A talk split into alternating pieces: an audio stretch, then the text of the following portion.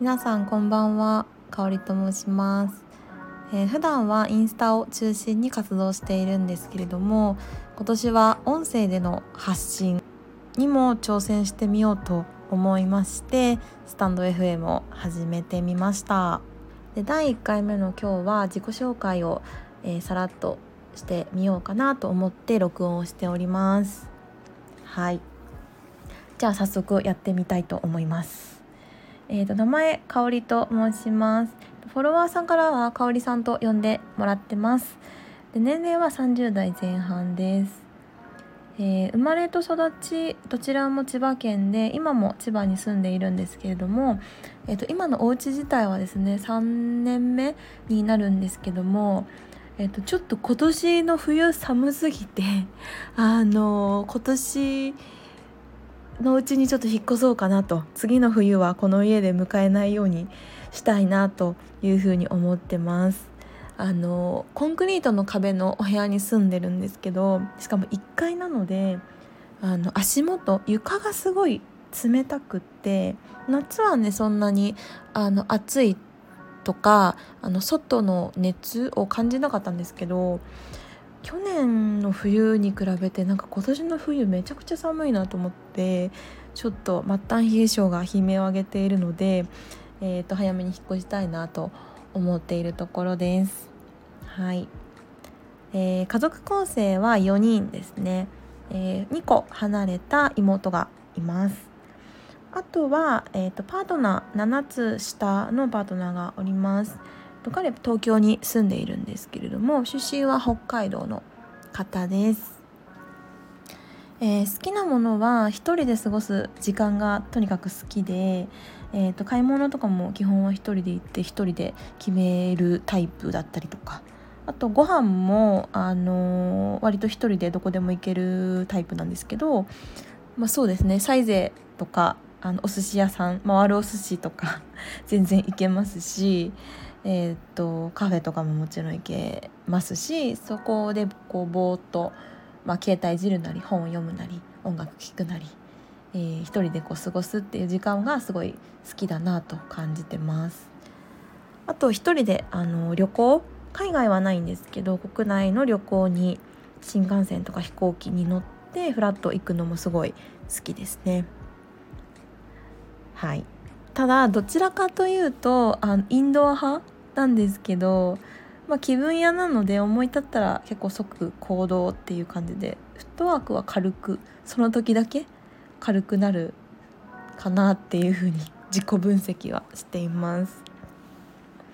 あと好きなものは動物全般がすごい好きであの小学生の頃とかは獣医さんになりたかったぐらいあの動物すごい好きで名前もすごい詳しかったりとかするんですけど今はあの、今デザインのお仕事してるんですけど、まあ、いつかは、まあ、デザイン系でなのか全く別のかはわからないですけど、まあ、動物とかペットに関わるお仕事はしたいなというふうに思っていたりします。ちなみに昔はあの断然犬派だったんですけど今はどちらかといえば猫派になりまして、まあ、家族で猫を飼っている家族が多いっていうところもあるんですけども私も年内猫ちゃん飼えたらなっていうふうに考えていますね。はいでインスタから飛んできてくださった方も結構多いのかなって思うのでここからはちょっとお仕事だったり働き方のお話を中心にしていきたいなというふうに思っているんですけれども、まあ、職業はフリーランスのウェブデザイナーをしておりまして今年で4年目になりました。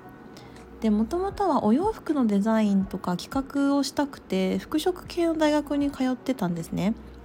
でアパレル企業に就職してそのまま働いてたんですけど、まあ、いろんな理由から場所と時間に縛られない働き方っていうのをしたいなと思うようになって、まあ、20代前半ぐらいでフリーランスになりたいっていう最初はデザイナーになりたいじゃなくてフリーランスになろうっていうところからあの決めたっていう形ですね。で業界はもともと好きだった web 制作だったりとか、まあ、web 業界がいいなと決めまして転職活動いろいろした結果ですね。派遣社員として、フルタイムであの大手の通信情報通信の会社のデジタルマーケティング部っていうところで働くことになりました。そこは2年ぐらいですかねお世話になりました。で転職活動何したのとかあの細かい話はまたおいおい話す機会があればお話ししようかなと思っているのでもしその辺知りたいよっていう方がいたらあのコメントいただけると次回、まあ、それ以降お話ししようかなというふうに思っております。でデジタルマーケティング部、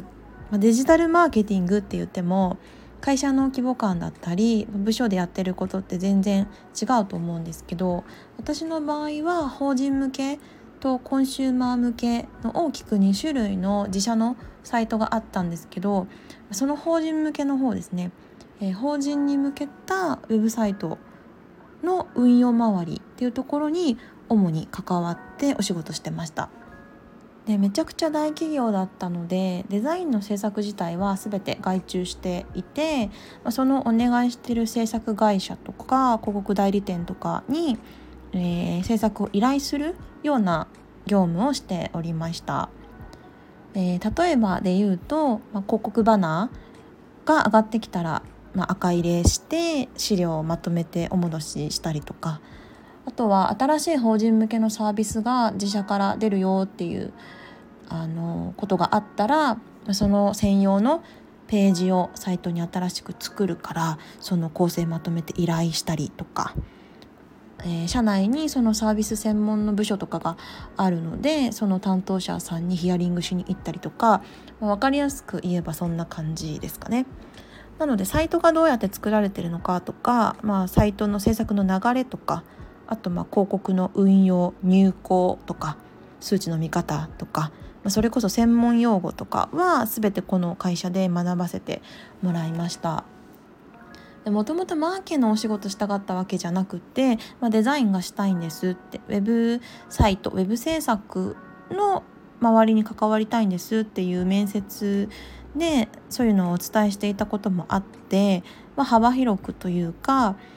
あの数値を追ってスプシンにまとめて効果検証してとかももちろんやってたんですけどあのそこだけじゃなくってもっとクリエイティブな部分にもかなり関わらせてもらえてたなという風な感じです。ただ、まあ、やっぱり自分の手でデザインをして自分が作ったデザインで人の心を動かすっていうところにすごく興味があったしやりたかったので上司に相談をしたらすごいいろいろ方法だったりとかこんなことやったらいいんじゃないみたいなアドバイスをしてくれた中であの、まあ、デザインを学ぶスクール、まあ、働きながらですけどあのスクールとか通ってみたらっていう風なアドバイスをもらってそこで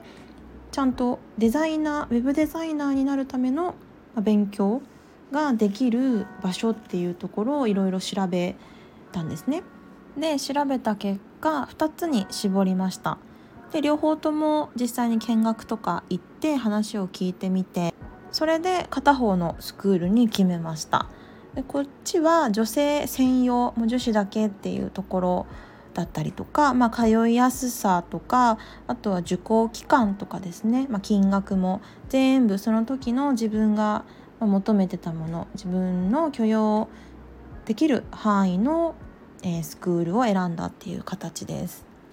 で入会してからは仕事終わりに通ったりとか夜ですねあとは土日の授業っていうのもあったと思うんですけど週1か2だったと思うんですけどそれぐらいのペースで通って、えー、と2ヶ月だか3ヶ月、えー、と通してですねデザインから、まあ、コーディングっていうのを一通り学んで無事に卒業したっていう形になります。でここからは割と展開が早いんですけど、えーと、スクールの卒業制作でウェブサイトを一つ自分の好きなのを作るんですね。えーと、構成とか要件とか、えーと、誰のためにどんなサイトを作るかっていうのは自分で考えて、えー、とウェブサイト1本、えー、とコーディングまでするんですけどそれを作って発表して卒業するんですけどそれを見た代表の方がえー、うちでそのまま働かないっていうふうに声をかけてくださってただ会社はすぐに辞められなかったっていうのもあってしばらくは派遣のそのフルタイムでマーケのお仕事しながら、えー、平日の夜とか、えー、と土日で、まあ、お家でできるお仕事なので副業デザイナーっていう形でまずはデザイナーデビューしたっていう形になります。でその頃何やってたかっていうと,、えーと SNS まあ、主にインスタツイッター周りのクリエイティブをお願いしてもらって作ったりしておりました。で辞められるタイミングが来たので、えーと、派遣の方の契約を終了してそこでもうフリーランスになりました。えーとね、正社員としてどっかに雇用される選択っていうのはもう終わりにして個人事業主っていう形で、えー、開業届を出してでそのスクールと業務委託の契約を結んで、えー、週どのくらいのペースで、まあ、いくらで働きますっていう形で、えー、契約をしてですねそこからフリーランスのウェブデザイナーっていう肩書きになったわけでございます。で今もそのスクールでは業務委託の契約をあのずっと何年ですかね4年とか3年とか4年とかですかねえー、っと続けさせていただいててデザイナーとしてお仕事してるんですけど、えー、っとその会社の、えー、っと広告とか LP とか、ウェブサイトの改修とかいろいろ、えーと、いろんなことですねやらせてもらってるんですけど、えーと、そんなお仕事をしていたりとか他は、えー、そこのスクールで出会った横のつながりとかあとはまあインスタもやっているのでそこからのつながりでお仕事をいただいてお声かけてもらってデザインをしながら生計を立てている形でございます。で自分でデザインももちろんしてるんですけど、えー、デザイン講座の講師のお仕事っていうのも頂いててあと自分でレッスン作って初心者さん向けに教えたりとかえー、クラス101っていうあのオンラインレッスンのプラットフォームがあるんですけどそこでデザイン講座やってたりとかあの先生的なことも結構やっていたりします。でインスタの方はあの初心者向けデザイン今から始めたいよだったりとか始めたばっかりで何したらいいかわからないだとか、まあ、転職したい方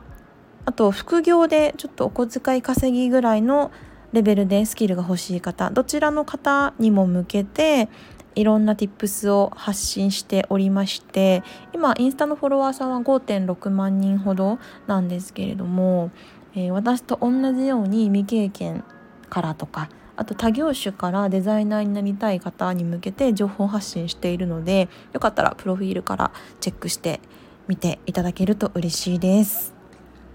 でフリーランスになってからの働き方は基本お家でも仕事をしておりまして本当にどっかに行って誰かとっていう働き方は一切しておりません。あの最初の頃はフリーランスになりたての頃はあの同じ場所ですぐこう隣に誰かに聞ける環境で働くっていう働き方をしていたんですけどミックスな感じですね。週5で会社に出社するとかはもちろんなくて例えばですけど、まあ、週3日お仕事しますっていう契約だったらそのうちの週1回は会社に出てちょっとみんなで働こうで週残りの2日はお家で仕事していいよっていう感じとか本当にその時の、まあ、気分に合わせてじゃないですけど必要に応じてあの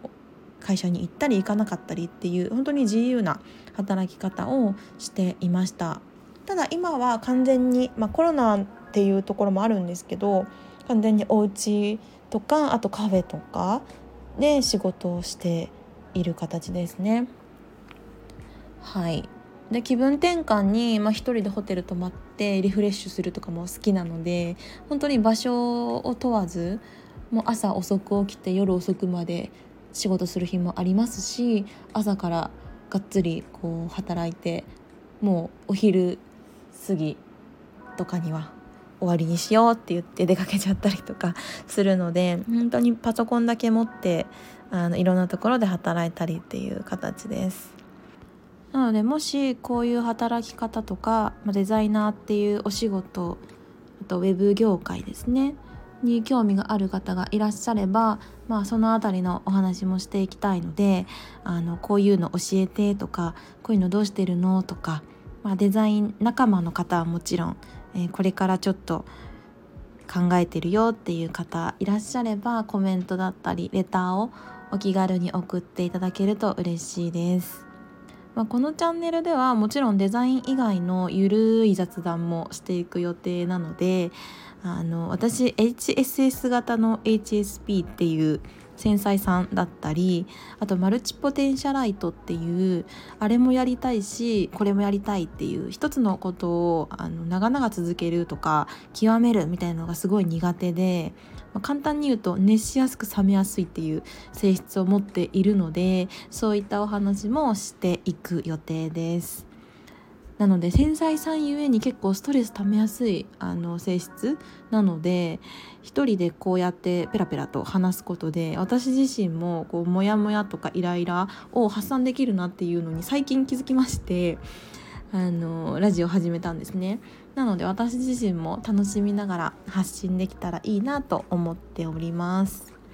そんな感じで、えー、また次回の放送も遊びに来てもらえると嬉しいですじゃあまたね Thank you.